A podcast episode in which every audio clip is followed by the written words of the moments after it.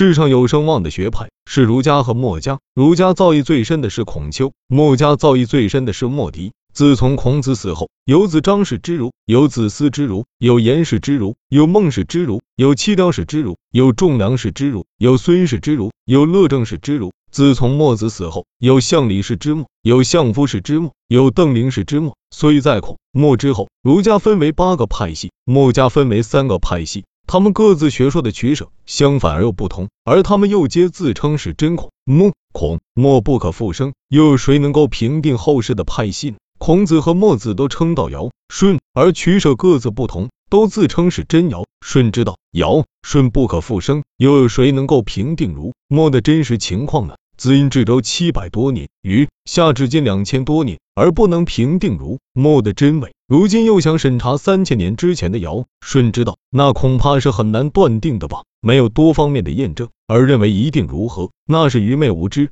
不能肯定就把它作为依据，那就是欺人之谈。所以明确肯定的说是根据先王，根据尧舜。不是无知就是骗人，无知而又骗人的学说，驳杂荒谬之行为，民主是不会接受的。墨家的丧葬是冬天就穿冬天的衣服，夏天就穿夏天的衣服，桐木棺材三寸厚，服孝三个月。君主认为很节俭而尊重他们。儒家是破家而葬，守孝三年，几乎不吃不喝，身体衰弱到难以支持的地步。只好扶杖而行。君主认为孝行可嘉而尊重他们。如果承认墨子的节俭是正确的，那就要反对孔子的奢侈；承认孔子的孝行是正确的，那就要反对墨子的乖戾。如今孝行、乖戾、奢侈、节俭都在儒墨自己身上，而君主一并加以尊敬。七雕是主张，兵刃即将刺到脸上，面不改色心不跳；即将刺到眼睛上，依然是目不转睛，自己做错了事，对方是奴婢，自己也要改，自己做对了。对方是君主，自己也要理直气壮。君主认为他刚正而尊重他。宋永子主张讲究不斗不争，采取不报仇的态度，不以蹲监狱为耻辱，被人欺负也不羞愧。君主认为能宽恕而尊重他。如果认为七雕式的刚正是正确的，就要反对宋荣的宽恕；认为宋荣的宽恕是正确的，那就要反对七雕式的凶暴了。而宽恕、刚正俱在二位身上，君主就都加以尊重。自从愚昧无知的欺人之谈。驳杂荒谬直说争雄，而人主一一接纳，所以天下之事的言谈无一定之规，行为也没有准绳，冰炭不能放在一起，寒暑也不能同时聚止，驳杂荒谬之说也不能两立而治国。如今兼听驳杂荒谬的学说，荒唐的行径，同一之变，国家怎能不混乱呢？君主听之任之，那么在治理民众上也必然是这样了。如今为学知识谈治国，很多人都说给穷人土地以充实他们的家业。现在有人与别人相差无几，没有什么丰年和额外的收入，而能交足赋税的，不是建立耕作，就是非常节俭的人。有人本来与人相差无几，也没有饥荒、救病或灾祸，而唯独他贫穷，那他不是奢侈就是懒惰了。奢侈懒惰的人就贫穷，立耕节俭的人才富裕。如今君主征收富家赋税，以救助贫穷人家。就是夺取勤俭人家的财富，而给予奢侈懒惰的人，这样还想要求百姓努力耕作而节约用度，是不可能的。现在有人主张不仁威城，不去军旅，不以天下的大利换取自己的一根汗毛，人主一定会听从和尊重他，认为他的智慧是可贵的，行为是高尚的，是轻物重生的人。而君主陈列的良田大宅，设立的爵位俸禄。不就是为了换取百姓的拼死效力吗？然而尊贵轻物重生的人，而期望百姓能够出死入生为君主殉难，是根本做不到的。收藏书籍，学习言谈，聚集门徒，讲习儒学而平易，君主必定听从，尊崇他们。还说尊敬贤士是先王之道，而官吏要收租税，交租税的是耕田的人，君主所豢养的却是为学之士，耕田的要纳重税，而为学之士却得到许多奖赏。这还强求百姓努力耕作而少言寡谈，是不可能的事。节操规定的很高而又明确，简直是不可侵犯。一旦听到怨言，必定拔剑相斗。君主必定尊重他，认为这是自爱之事，于是斩敌之功不赏，而私人斗殴却受到尊重，名声远扬。还强求百姓拼命拒敌而无私斗，那是不可能的。国家太平则养儒生侠士，国家危急而用将士兵卒。所养的不是所用的人，所用的不是所养的人。这就是国家混乱的原因。况且君主听取为学之士的言论，如果认为他的话是正确的，就应当宣布于官府而任其人；如果认为不正确，就应当免去其职，而禁绝他的学说；而今认为是正确的，也不宣布于官府；认为是错误的，也不禁绝他的学说；正确的而不用，错误的也不禁绝。这就是乱王之道。但太子有君子的容貌，众里几乎要赞许他。和他相处时间一久，才知道他的行为不符合他的容貌。宰予的言谈雅致而有文采，众里几乎要赞许他。和他相处时间一久，才知道他的实践和他的辩才并不相称。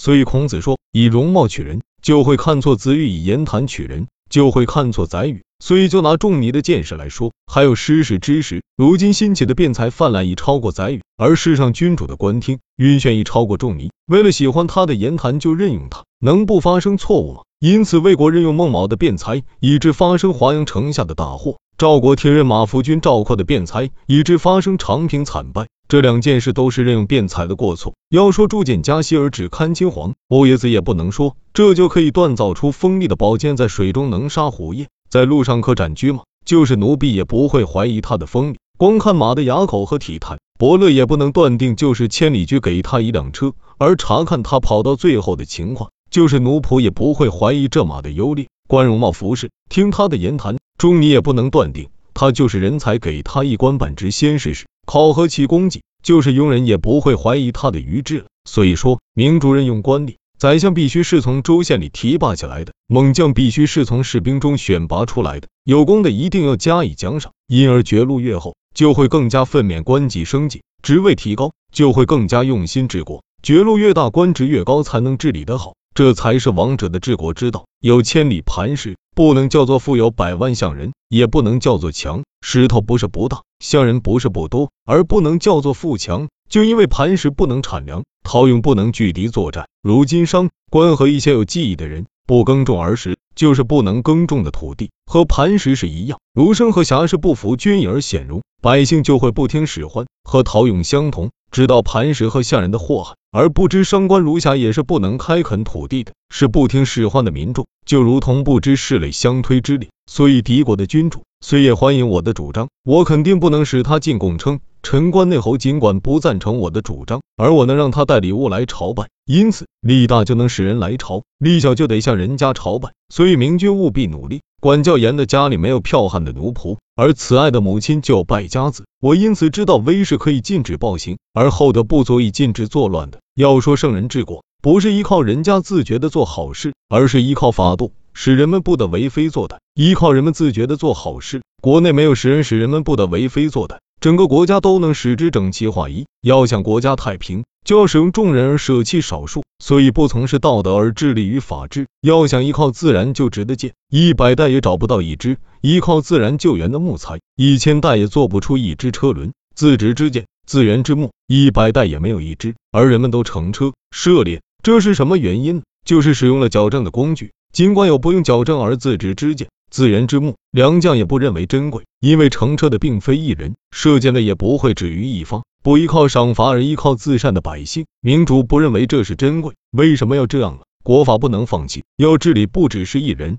所以有数的君主不追随偶然的善行，而是执行必然之道。现在有人说一定让你聪明长寿，世人肯定说他骗人。聪明与否，这是天性，寿命长短。这是命里注定，性命不是跟谁学来的。而庸人之所以不能去讨人喜欢，这就是世人所以认为他是骗人的原因。说这事是不可能的，告诉你不可能，这是真情，也是天性。庸人一教导人，也是用智慧和寿命之说去讨人喜欢。有数的君主是不会接受的，所以赞美毛强、西施的美丽，对自己的面貌并无益处。用胭脂脂粉化妆，可以比原先更美。谭献王的仁义，对治国并无不义。明确我主张的法度。坚决执行赏罚，也是国家的化妆品。所以明主以法治为当务之急，而延缓颂扬先王之道，所以不讲仁义。如今巫祝祝贺人说，让你千秋万岁，千秋万岁之声嘈杂震耳。然而没有迹象能延长君主一天的寿命，这就是人们轻视巫祝的原因。当今的儒生游说君主。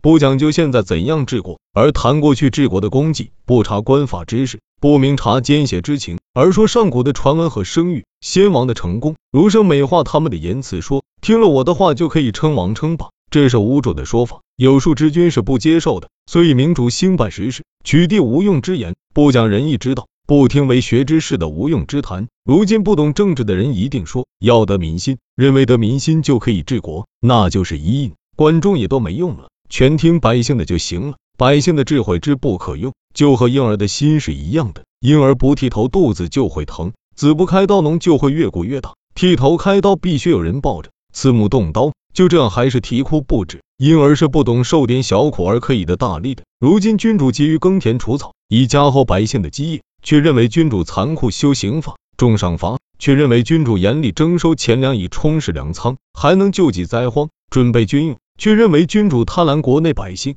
必须熟练兵器和作战知识，而无私人请托以及减免兵役等，才能齐心协力拼杀以捕获俘虏，却认为君主残暴。这四件事是为了国家的安定，而百姓不知喜悦，要寻求圣明通达的人士，因为百姓的智慧不足以学习和应用。古时大禹疏导江河，消除洪水，而百姓却聚瓦泪石子产，开荒止丧。郑国的人却肆意诽谤，大禹是为了天下百姓得利，子产是为了保全郑国。这样还遭诽谤，由此看来，民智显然是不能采用的。所以世上寻求贤人为政而期望适合民众的口味，都是祸乱的根源，是不可以作为治国之道了。